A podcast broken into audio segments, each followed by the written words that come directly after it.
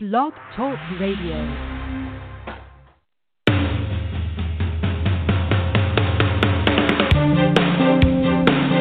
Here comes Inspirational Gold with Carole Gold. Truth, empowerment, and inspiration. inspiration. If you're tired and done with news that has an agenda, politicians that seek only re election, and a culture run amok, Carole Gold awakens you to what is and what's possible.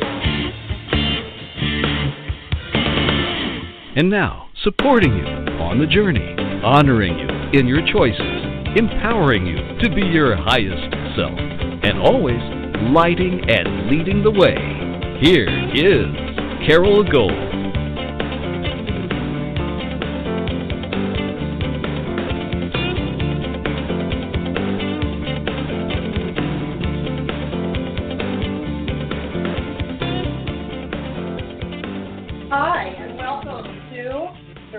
Chaos. I'm trying very hard as we speak to get this on Facebook Live. I'm having a little bit of technological challenge at the moment. Hopefully, you can hear me, although I don't think people can see me because I've done something um, I'm unaware of that has caused me not to be able to um, see Facebook Live, and I'm not quite sure how to correct that, and I just promoted it that it's going to be Facebook Live. So bear with me, everybody. Um, I'm trying still to get this on, and I think with a little bit of luck, we can go there now. Although I'm not sure. Okay. Well, if I'm not on Facebook Live, I'm at least podcasting live, and that's what matters, right? So let's um, let's talk today a little bit about time. And why do I want to talk about time? And the reason is that um, the technology has sped everything up so much that all we have time for is the present. And boy, am I experiencing that right now as I try to do the show. My whole day got overrun with things, and I got to the show late, which is why now I'm not able at the moment to correct whatever problems happening with posting on Facebook Live. Um, I think I'm there now, and I think, give me one second. Yes, I think we're Facebook Live now. Hi, everybody who's just joined us on Facebook Live, and now I can really take off with the show. Sorry about the intro. Okay, so what I was talking about is time, and what just happened is a great intro to today's show.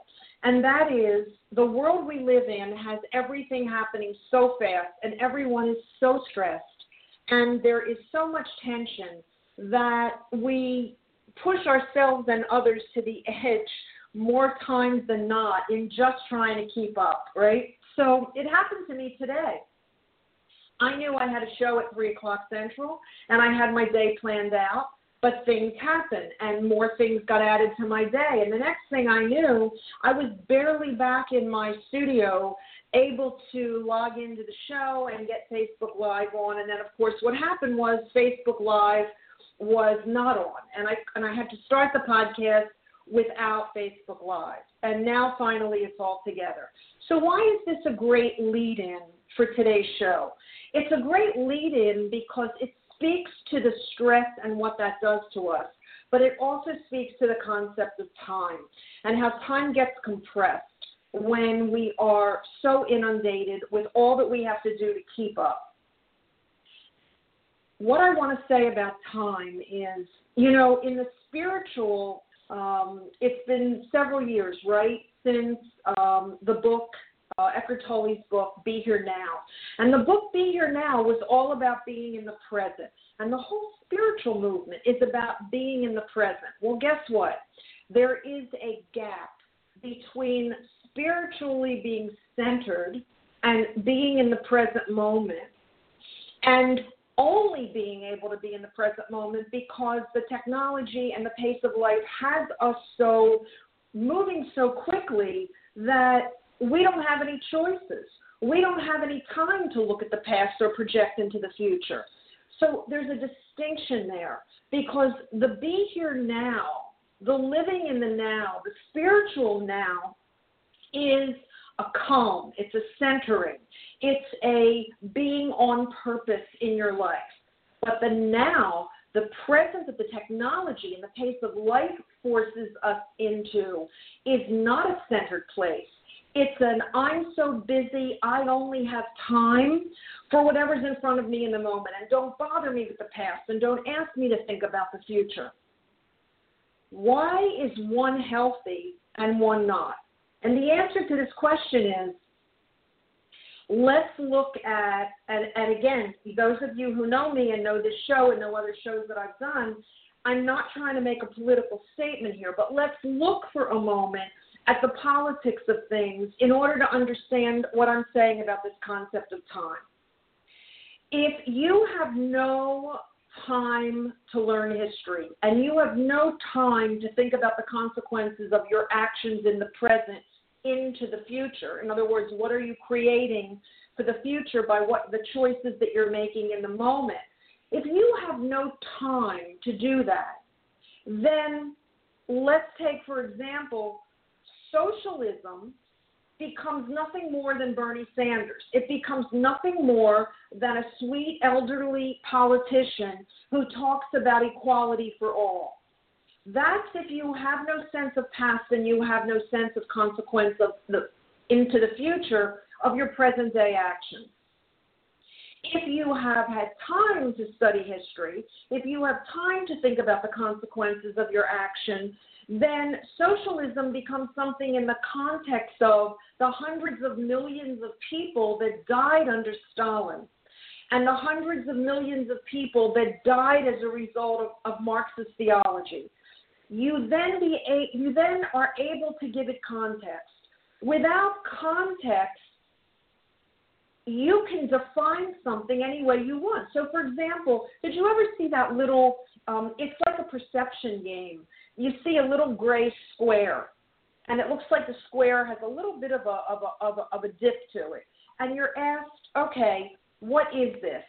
And people guess everything from the side of a car to uh, a baseball uniform, they all project onto that little swatch of gray with a little tiny dip in it of what it could be. But when you back away and you look at that in context, it's an elephant. It's a it's a little teeny snapshot of the elephant's forehead right before the dip of, of a tusk. Why do I bring that up? I bring that up because that's the benefit of perspective and context. You get to see, quote, the whole picture. And we are so stressed in our lives today. We are so rushed. We are so pressured that there's no time for past and there's no time for future. In a meditative state, that's a great thing. If you can stay present in your life to deal with what's in front of you, that's a great quality. But not when it's an escape from all the pressure such that you can't give your actions and you can't give your choices context. You know, there's a poll out this week, it's a Gallup poll, and it says that only 34% of people under the age of, I think it's 35, think it's necessary to live in a democracy. well, the reason that only 35 or 34 percent of those people think that is because they have no concept of the distinction between what living in a democracy or a constitutional republic is and living in socialism or communism or one of the many other um, efforts by humankind to create a governmental structure or to create a structure that holds society in place.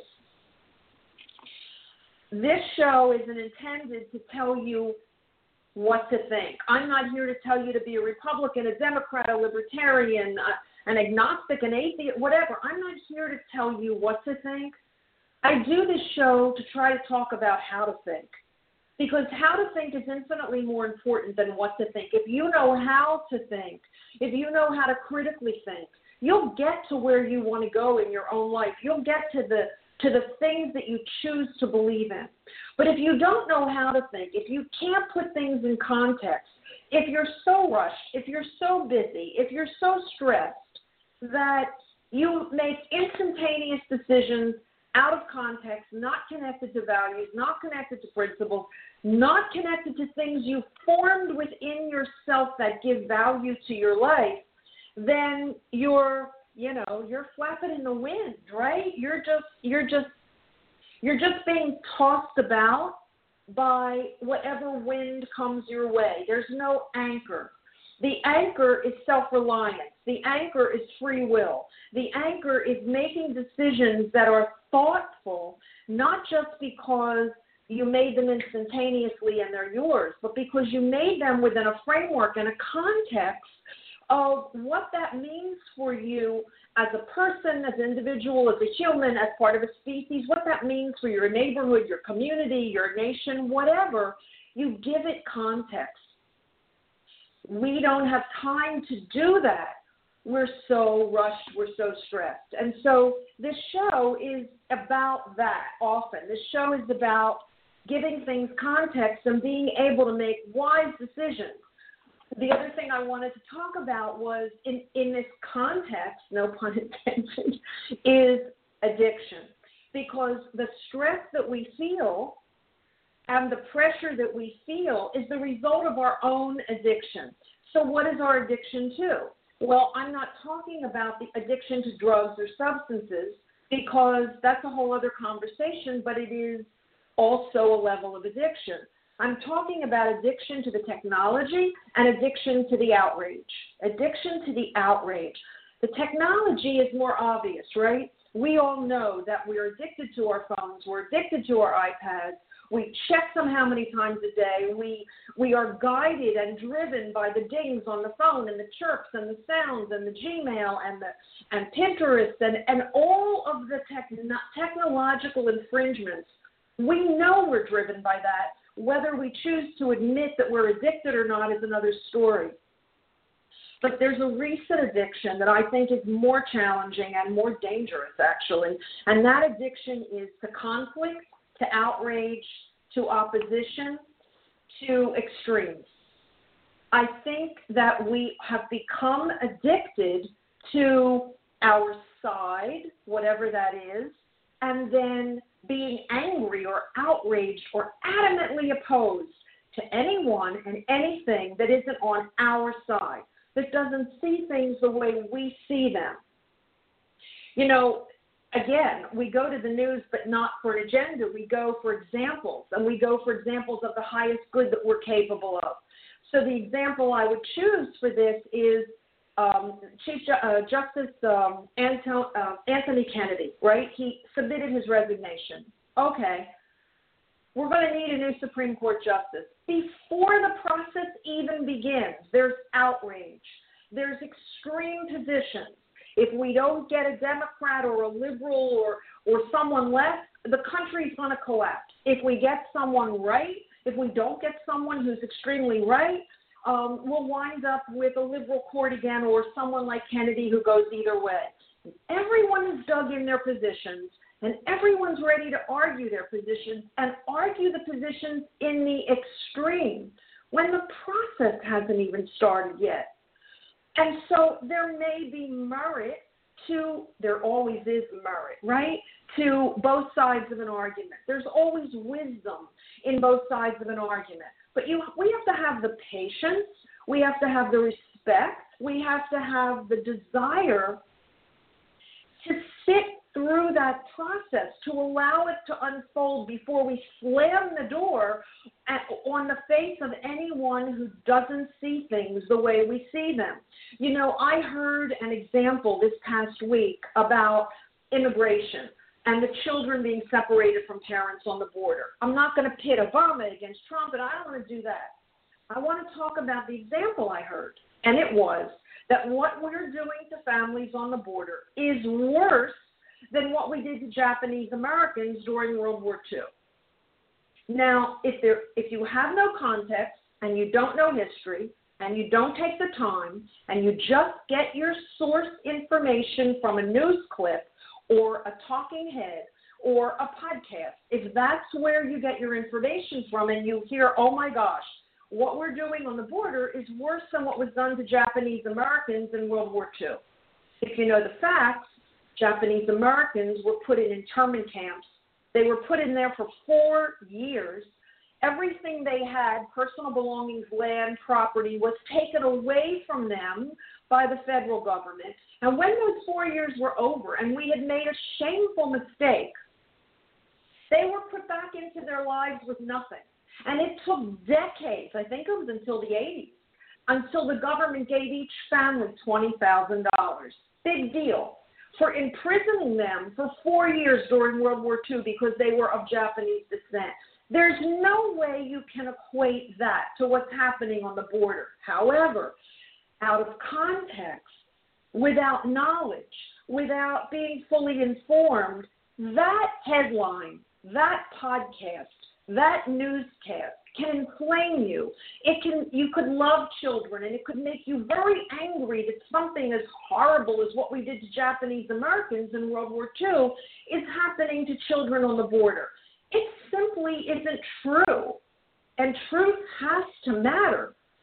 Truth has to matter. If we don't care what the truth is, you might as well acknowledge then that you're living in the, the wrong side of the matrix. Because if you don't care what the truth is, if we don't care what the truth is, and I talked about truth on, on my show last week, none of us has 100% of the truth. We all have a piece, right? And that's why listening to one another, being open to one another, is the way that we get closer and beyond our small piece of the truth. Because unless we allow others in and we allow ourselves to process what it is they're saying, their differences from us, their perspective other than the one we have ourselves, unless we do that, there's no way we can get beyond what we ourselves narrowly know you know, I do this show, but I joke all the time. When I talk, in a sense, I bore myself. Why?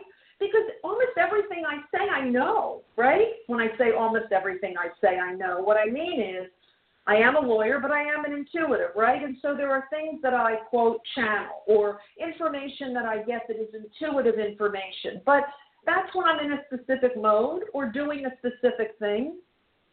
When I'm discussing facts, when I'm discussing perspective, when I'm discussing my opinion, I know what I know.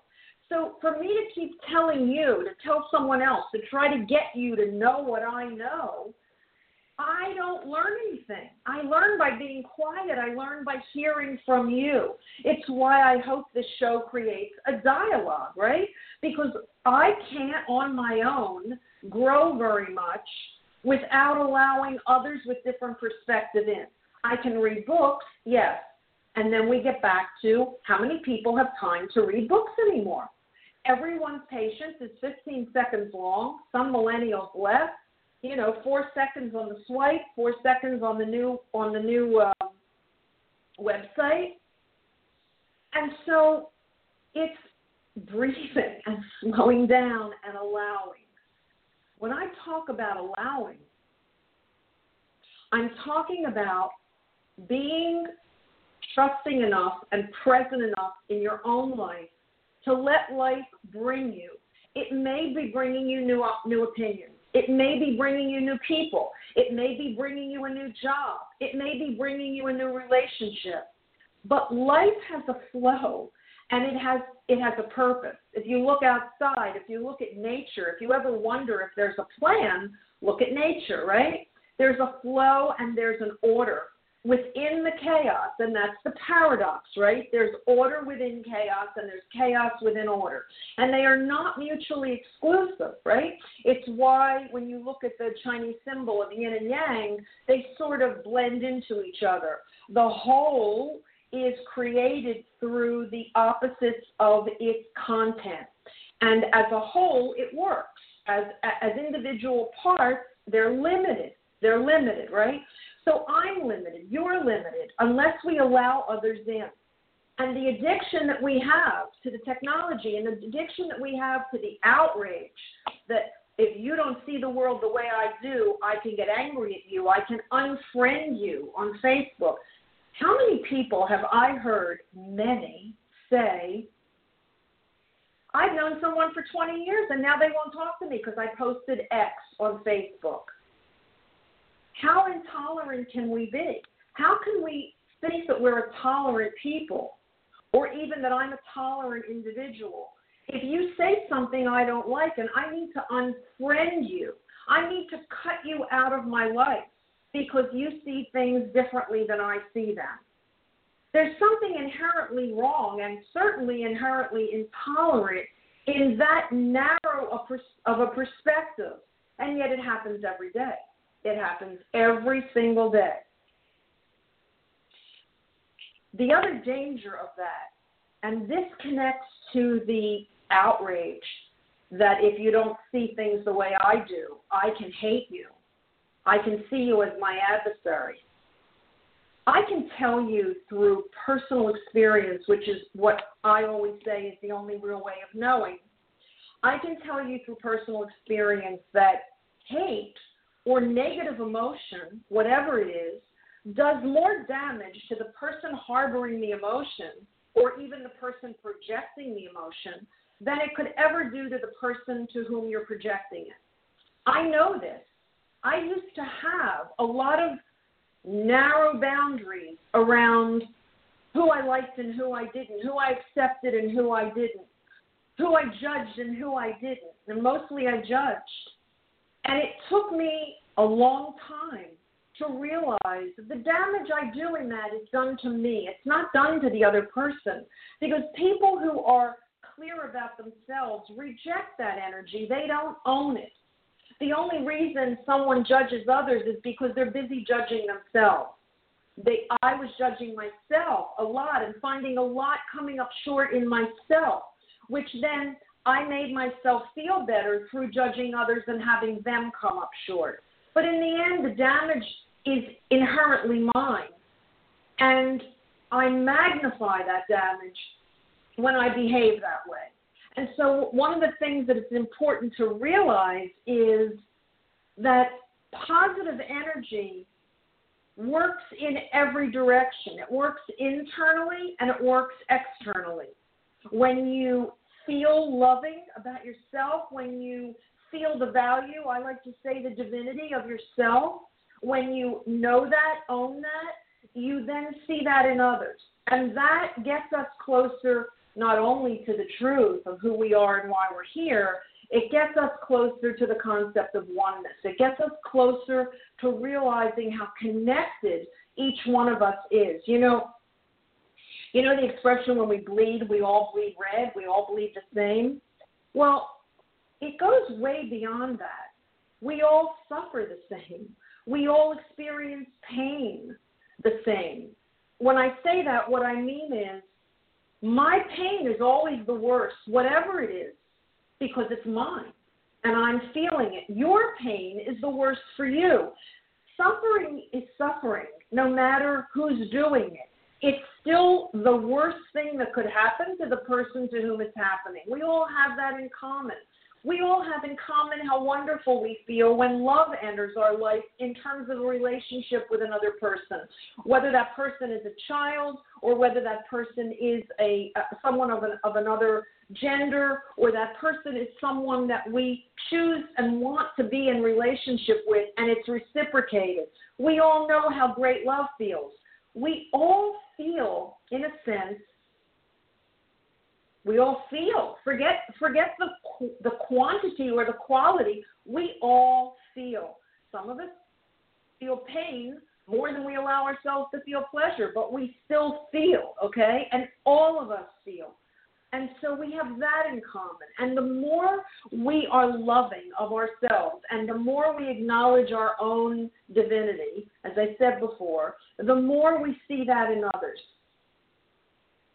it's one of the it's one of the answers. It's it, it may be the answer because the opposite in judgment and separation is to disconnect. Because when I disconnect from others, I disconnect from a part of source because all of the other people are also connected to source. And so when I disconnect from loving feelings, whether they're with my with with my child or or or my friend, or if I'm in a relationship with my, with that other, I'm disconnecting a matrix of sorts, but in a positive sense, a matrix. I'm disconnecting from the totality, the globalness of it all. I'm hearing myself talk and I'm thinking, wow, Carole, you're really in the deep end today. And I'm hearing also a friend of mine who used to say to me, Carole, one of the things you have to do is dumb it down. You have to dumb it down because people just don't want to think at the level at which you think. You do it naturally, but other people don't enjoy that. They don't go there. And I've never been able to do that. And I'm really glad that I can't do that. And the reason I'm glad I can't do that is because we are living in a world of such superficial communication and introspection and depth of inquiry that I think people are actually starving for challenging thoughts, for challenging, for, for, for elevated conversation, for the discourse to be more than just about Pinterest or Facebook, for it to be more than just fake news or hateful news or generating adversity among us. I think we're hungry to bring meaning into our lives. And I think the way you bring meaning into life is by going deep. I don't think you get there any other way. It's kind of like success. You get there through hard work. You don't get there through, okay, I'm ready, where's my 15 minutes of fame? That's not how it happens. People who actually achieve meaningful success and produce something for the culture or for the society or for the species that is beneficial and long lasting, they get there through work.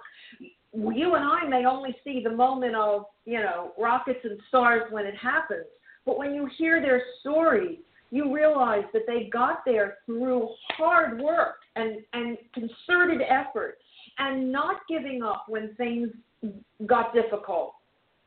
We're also quick to just try and then, oh well, it didn't happen. So, right, next website, next video, next Facebook friend.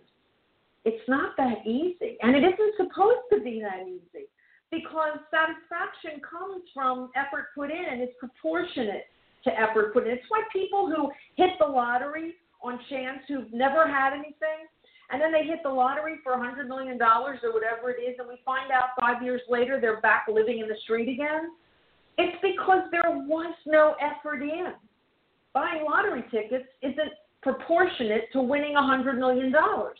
The effort in wasn't there. So the satisfaction and the reward isn't there either. There's still a yearning for more. And the more that they're yearning for isn't to buy more cars or buy a boat or do something more with a hundred million. The yearning is for the meaning. And the meaning comes from the effort that we put in. And so no, I don't want to dumb it down. I don't I don't want to get more simplistic. There's there are enough podcasts. There's enough places you can go for entertainment. And that's what it is. And it's not to say that I don't think I'm entertained because at times I can be.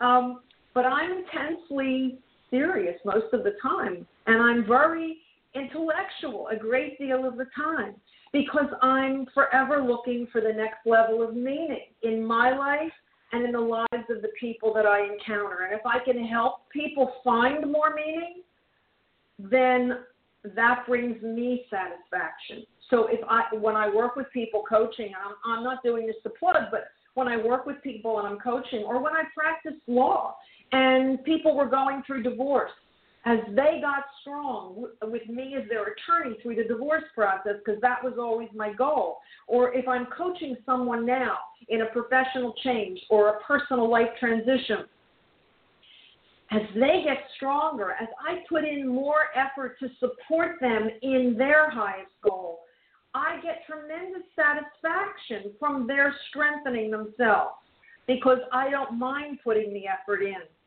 as long as there's a positive outcome. That's the goal for me and for my clients. So no, dumbing it down is not my is not my thing. Um, one other point, very important to make, and I'll go back to the Anthony Kennedy example because in the West, and I say in Western culture, we are predicated upon what Aristotle taught us, which is yes and no, black and white, up or down, right? There's a dilemma. A dilemma, the word dilemma, when someone says, I have such a dilemma, I don't know whether to go here or go there. A dilemma, di is two, and lemma is problem. So a dilemma is I've got a problem. I have to choose between one of two things. That's Aristotelian logic, and it's what the West is founded upon. However, in the East, about 500 years after Aristotle, lived a Buddhist philosopher named Nagarjuna. I think he was born a Hindu, became a Buddhist, or I have it backwards. But Nagarjuna lived, excuse me, about 500 years after Aristotle. And Nagarjuna said, in every instance, there's four choices, not two, four. There's X, there's not X or Y, right? There's X or not X. There's both X and not X. There's both X and Y, for example, or there's neither X nor Y. There's four in every situation. In the East, in the West, rather, we think black and white. We don't think about the possibilities. So let me give you a very personal example, a true story. My daughter, when she was graduating high school, came to me and said, I need a prom dress. So we went shopping and we saw some dresses, and one of the dresses she looked spectacular in, but it was much more money than I had planned to spend on a prom dress. And I said, honey, it looks great, and you look great, but not so much. We're going to keep looking. We went and we looked some more, and we found another dress. Very lovely, more my taste than hers. The dress she had first seen was a one of a kind, and my daughter's one of a kind. Uh, it takes a certain kind of person to wear it, and she could, but it was expensive. We bought the, the second dress, and after I bought it and I was thinking about it, I said to myself, you know what? That first dress is her, and yes, it was more than I wanted to spend, but I'm going to surprise her, and I'm going to go get it for her. And that's what I did. So she now has two prom dresses because the first, the second one had been altered and we couldn't take it back. We're sitting at dinner one night and she, before the prom, and she says to me, I, I I have a problem. And I said, What's your problem? And she said, I don't know which dress. I like have this dilemma. I don't know which dress to wear. And I thought, ah, teachable moment, right? I'm always about a teachable moment. So I said, why don't you wear both? And she said, Okay, mom, even for you, that's way out there. And I said, No, no, wait a minute. I said, Aristotle, and I talked to her about X, Y, X and Y, or neither X nor Y. And I said, Look, you have a photo session and a cocktail hour first. And then you have the dance and they're, they're going to transport you from the photo session and the cocktails, you know, non-alcoholic cocktails, to the to the dance, to the to the uh, prom dance. I said, why don't you wear one dress to the cocktail hour? I'll bring the other one in the car because I'm coming for the photos. And then you can change before you get onto the transportation and go to the prom. And that's what she did. X and Y. It was a fourth option. We are so pressed for time. We are so stressed.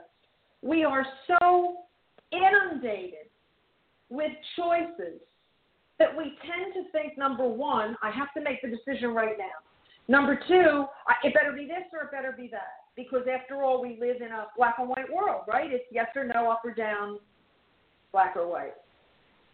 When in fact, if we can breathe, if we can center ourselves, if we can decide that we're going to make the time to be thoughtful, to be thorough in our evaluation of our choices, if we make them in context of what came before and of the consequences of the decision that we choose to make,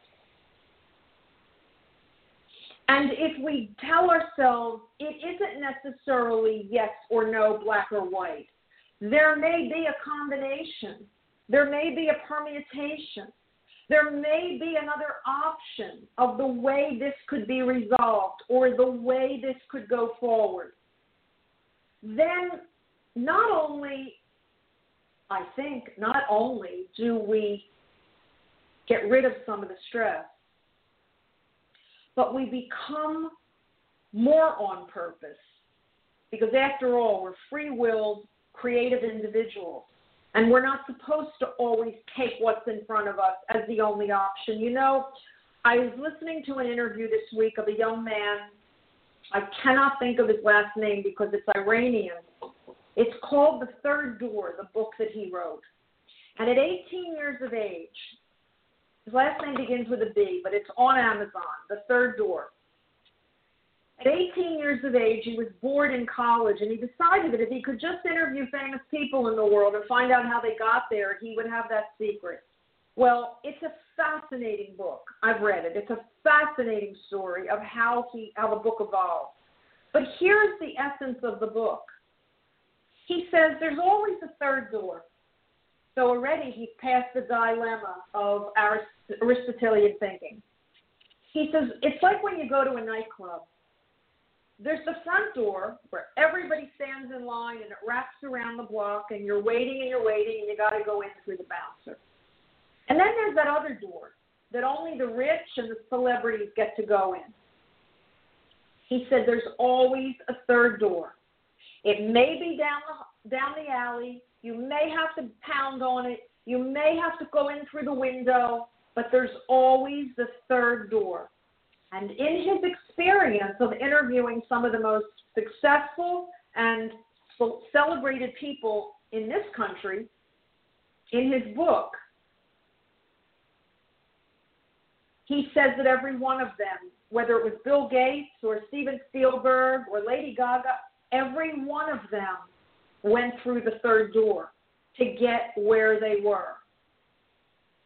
You can't go through the third door if you're constantly under pressure, if you're being inundated with hatred and anger and rage on the nightly news, if your life is so overextended, if you, the technology is running your life because the pace of the technology is infinitely faster than the pace of all of our human, human all of our humanness, all of our humanity, all of our physical organs, the frequencies are just different. It's an energy problem right? Literally, it's a, it's probably a mathematical problem. Everything is energy. Everything vibrates at a frequency. The human heart, every organ in your body vibrates at a different frequency. None of those frequencies are compatible with what's coming out of the iPad or the computer screen or my cell phone. If all of that is playing upon you, you can't find the third door you can't even begin to look for it. You're too stressed, you're too busy. So, what do we do? Well, I talked about it earlier. I talked about part of it earlier. Allowing. Allowing is key. Trusting that life knows what to bring you and that if you just stand still long enough, it will be in front of you. That doesn't mean you become immobile. It doesn't mean you become static and stagnant and don't do anything. It means you need spaces in your day.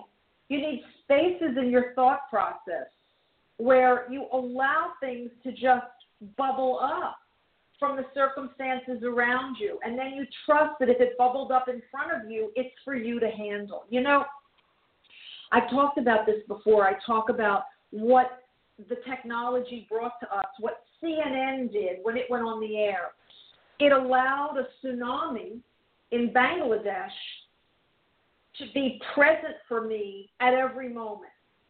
It doesn't mean I'm not to care about the people who are being harmed by the tsunami. It means it's not happening to me in real time. So while I am emotionally and, and as a species connected to those people in Bangladesh, it's not in front of me to handle. But if I watch the news and I keep watching the news and I watch hours and hours of the damage and the tsunami and the people fleeing, and it becomes my reality, but not a reality I can affect. not a reality I can make a difference in. Because the reality I can alter is the one that's directly in front of me. It's the experience you can have in your own life in any given moment of any given day because of what you are encountering. And that is yours to handle. And what's in front of me is mine to handle. And so allowing is key. But so is courage. So is courage. It takes, you know, if you've ever seen Ishtar, the movie with um, Dustin Hoffman and Warren Beatty, it's a cult film, and it's I think it's hysterical. My ex-husband and I used to watch it, and it, we both enjoyed it. It was a, it's just a cult film. Anyway, there's a moment in that movie when Dustin Hoffman is committing, wants to commit suicide, and he's sitting on a ledge on, on a high rise, and Warren Beatty crawls out on the ledge with him. And Dustin Hoffman says, You know, I'm 35, whatever he is, I'm 40 years old, and I have nothing. And Warren Beatty says, It takes a lot of courage to have nothing at your age. and I love that line, right? Because if we constantly judge ourselves and use as barometers and scales what people around us would use, what the culture uses, what the society uses, we may oftentimes find ourselves coming up short, right? Because, for example, I went to law. I went to college when I was 24. I graduated when I was 28. I went to law school at 33. I graduated when I was 37. These were wonderful things for me to have accomplished. But I only accomplished them after trying to commit suicide at 24. Why? Because by 24, I had gone to three different colleges and dropped out, two, two different colleges and dropped out. I had been married and divorced by 24. And so I was looking at the life I should have been having at that point, and I was coming up way short. In fact, I was coming up like a failure, so why hang around? I was experiencing depression, and the way out to me looked like leaving the planet. But at 24, I entered. I didn't die, and I went to college, and I graduated at 27, and then I went, worked for some years, and I went to law school at 33 and graduated at 37. I, I like to say, you know, I, I got married at four again at 41. We adopted at 45 a, a, our, our daughter from China. Whose schedule was I on? If I allowed myself to judge myself based on where I ought to be at any given moment, I wouldn't have. I would have tried to die again after I didn't try, I succeed the first time. It takes a lot of courage to follow your internal voice. It takes a lot of courage to truly march to your own drum. But never has that been more important. Why? Because someone's beating the drum of conflict now, and someone's beating the drum of hatred now, and someone's beating the drum of faster, faster, faster now, and someone's beating the drum of separation, separation. And so it's put down that music, it's put down that beat, it's put down that frequency whether it's coming from the technology or it's coming from the people who use the technology wrongly or use it to control or manipulate, put it down. You have an internal drive. You have your own hard drive. You have your own drummer. You have the beat that is uniquely yours. And that's the only beat you need to resonate with because that's what we call authenticity, right? The only way you can be authentic is to be who you really are, driven by what's inside of you, not what someone else is trying to fill excuse me, to fill you with. It doesn't mean you don't take in information. It doesn't mean you're not open. It means you act as a conscious filter. You use the gifts you were given the gift of reason, the gift of free will, the gift of, um, in, uh, of perseverance, the gift of the will to live, the will to survive, surviving chaos, right? It's why I call the show Surviving Chaos, because yes, it can be unnerving, and yes, it can be difficult, and yes, it can be the unknown. Chaos generally upsets the status quo, but here's the last point I want to make on the show today, and this is probably the most important point. When chaos attempts to reorganize and restructure, it is very dangerous to tear down what is, to demolish what is without construct for what will be in its place. So, for example, again, history, when people left England and they wanted to get away from a monarchy and they wanted to get away from dictatorship and they wanted to get away from the oppression of King George. And they came to the United they came not not United States when they came to to North America, they came to, to America. And they settled here and they began to structure something other than the English legal system and the English form of governance these were people educated in the Roman Empire, in the Greek civilization. They they they met with Franklin, met with Native American Indians who had a confederation, who had their own system of balance of power within their tribes. And they fashioned something that would replace what they were rejecting they built a framework. We call it the Constitution. They built a framework to replace what wasn't working for them. Now, there is tremendous pressure to tear down whether you think America's been a bad leader for the world, whether you think democracy isn't any good, whether you think that socialism is the answer or communism is the answer, or whether you think Donald Trump is a racist and he should be impeached, whatever it is, there is a great deal of chaos for destruction's sake. And that never ends well. You have to have a concept of what will replace what you're tearing down. If you don't want to live in your home anymore, and you say, you know what, I don't, this house won't fit me anymore. I don't, this house doesn't fit for me anymore. I've outgrown this house. Well, you're free to get a bulldozer or have a construction company in and level that house. But if you haven't found another one or built another one, where do you go? And I know there are cute answers like, you know, you go to a Hilton, but that's not what I'm talking about, and you know it. Where where do you go? Where do you take your family? Where do you take your possessions, the things that are of value to you? What do you do if you destroy the only construct for safety for holding things together that you know? It's reckless. It's immature.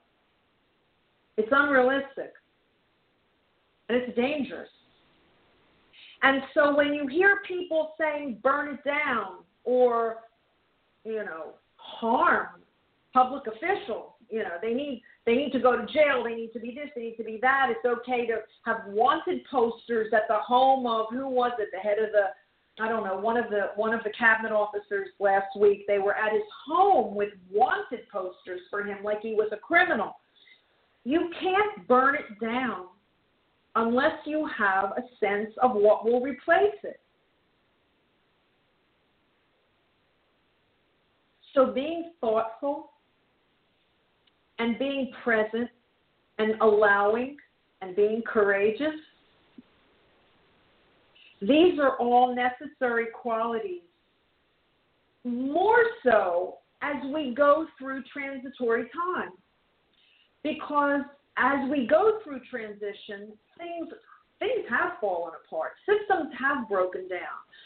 And we're struggling with what to do about that. We're struggling from a consciousness standpoint. We we've come a long way, right? And we see the capacity of the human mind. We see it in the in AI.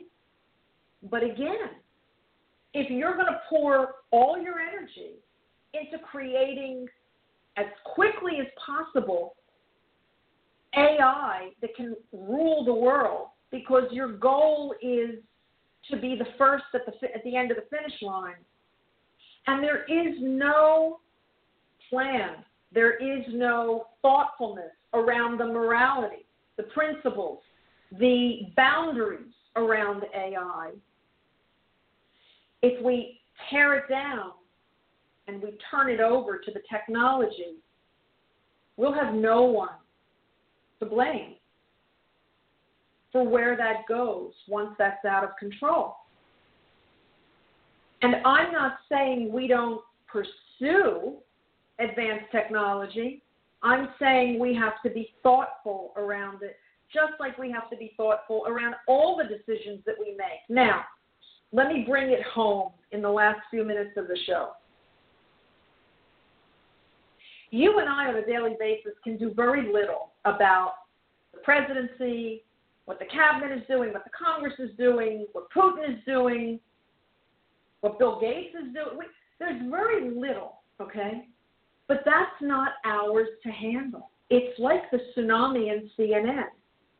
The only thing you're being asked to deal with is directly what's in front of you each and every moment of each and every day because that is yours to handle. So when you walk down the street and there's someone laying in the street covered with newspaper, that is yours to handle. That is yours to either walk over or, God forbid, kick or give money to or go buy a sandwich or say, you know, okay, I'm going to walk around him. Those are all free will choices you get to make. But don't kid yourself that that person laying there isn't yours to handle. It is. We define ourselves by the choices we make. We are made, we are inundated every day with the big issues, with what Trump is doing, with what Putin is doing, with what the uh, Dow is doing, the stock market. None of us can affect any of that. The way we can affect the world is by handling what's in front of us. So, you know the expression when, um, oh, what is it? Uh, when a oh, I can't think of it. It's when a, a, a raindrop falls in in when a raindrop falls in Austin, Texas. Um, there's a there's a wind oh when a wind blows in Austin, Texas. There's a there's a windstorm in in in, in Tokyo. It's not quite the analogy. I can't think of what it is, but my point is everything we do, every choice we make, every word we speak, every action we take has a rippling effect because we're all connected. It's all just energy, frequency. When you feed the frequency of division, when you feed the frequency of, of outrage, when you when we feed the frequency of, of hatred and separation, we are impacting the world. Each one of us makes a difference. When we feed it with love, when we feed it with acceptance, when we feed it with tolerance, when we feed it with meaningful action and thoughtful um, contemplation, we affect the world. Our egos think it has to be grandiose. Our egos think you have to be Lady Gaga or you need your 15 minutes of fame. No, no, that's the illusion. The reality is whether you smile or you don't, if the next person you see makes a difference because that person takes that smile with them and maybe that helped their day. And then they go on, and, and a few minutes later, they're able to be nicer to someone because you made them feel better about themselves. And if you're rude to someone or you're abrupt, as I was today when with my daughter when I got late for the show, I realized, okay, if you do that, then that translates on as well. And so it's very important that we all realize the impact we have, but we put our egos aside and not think that the impact has to be grandiose or else it doesn't matter. You matter very much. We all matter very much. If not, we wouldn't be here. There wouldn't be a purpose, and there is a purpose. There's a purpose to your life, and there's a purpose to life, all life in general. The only one you need to be concerned with, and this will take the pressure off, by the way. The only one you need to be concerned with is the purpose that is specifically yours. And the elements and the tools of that purpose will be provided to you if you stay in the moment and allow yourself enough breathing room to see the choices that you make in the context of what has come before and what will come after. I'm going to use the last few minutes to just drive you all for a couple, to do a couple of things if you would. Please share this um, Facebook Live. Please share this if you think it's meaningful. Like it. Um, you can go to my website, Carole, C A R O L E gold.com. Um, you can see the other services and products that, that I do provide in my own business. And also, you can click on the blog um, on my website, and you can go to a, a blog that I co-write with Steve Clark, a friend of mine and a Wall Street uh, former Wall Street trader, and you can subscribe. So you can also get our blogs directly into your email. Um, I'm going to be doing this show weekly, uh, probably every Thursday at this time. Uh, it will be called Surviving Chaos because I think that's where we all are and what we need to do. And I'm going to do my best to help you get through and to help you help others get through as well. There is nothing in the darkness like a light, right? And so I hope to be one here and hope to help each one of you shine the light that is inherently inside of you because, in the end, as I like to say, we're all just God in action. So have a great weekend, and I'll be back here again next week. Um, I'm Carole Gold, and this has been Surviving Chaos. Have a great afternoon. I'm about to reach over and shut this off as soon as I can figure out how, how which is what I do every time. Finish. Bye, guys. And the show, the podcast is about to end, so same thing to everybody here. Thanks for joining me. I'm Carole Gold, and you've been listening to Surviving Chaos.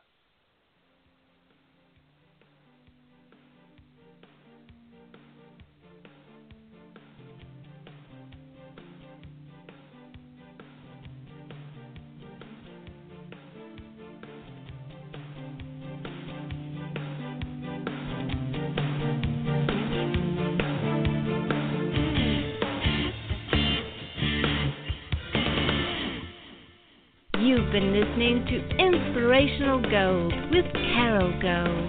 Please check out Carole's blog on her website at www.carolegold.com. You can email her at contact at carolegold.com. Carole can also be heard Fridays at 10 a.m. Central on Above the Fray podcast with co-host Steve Clark.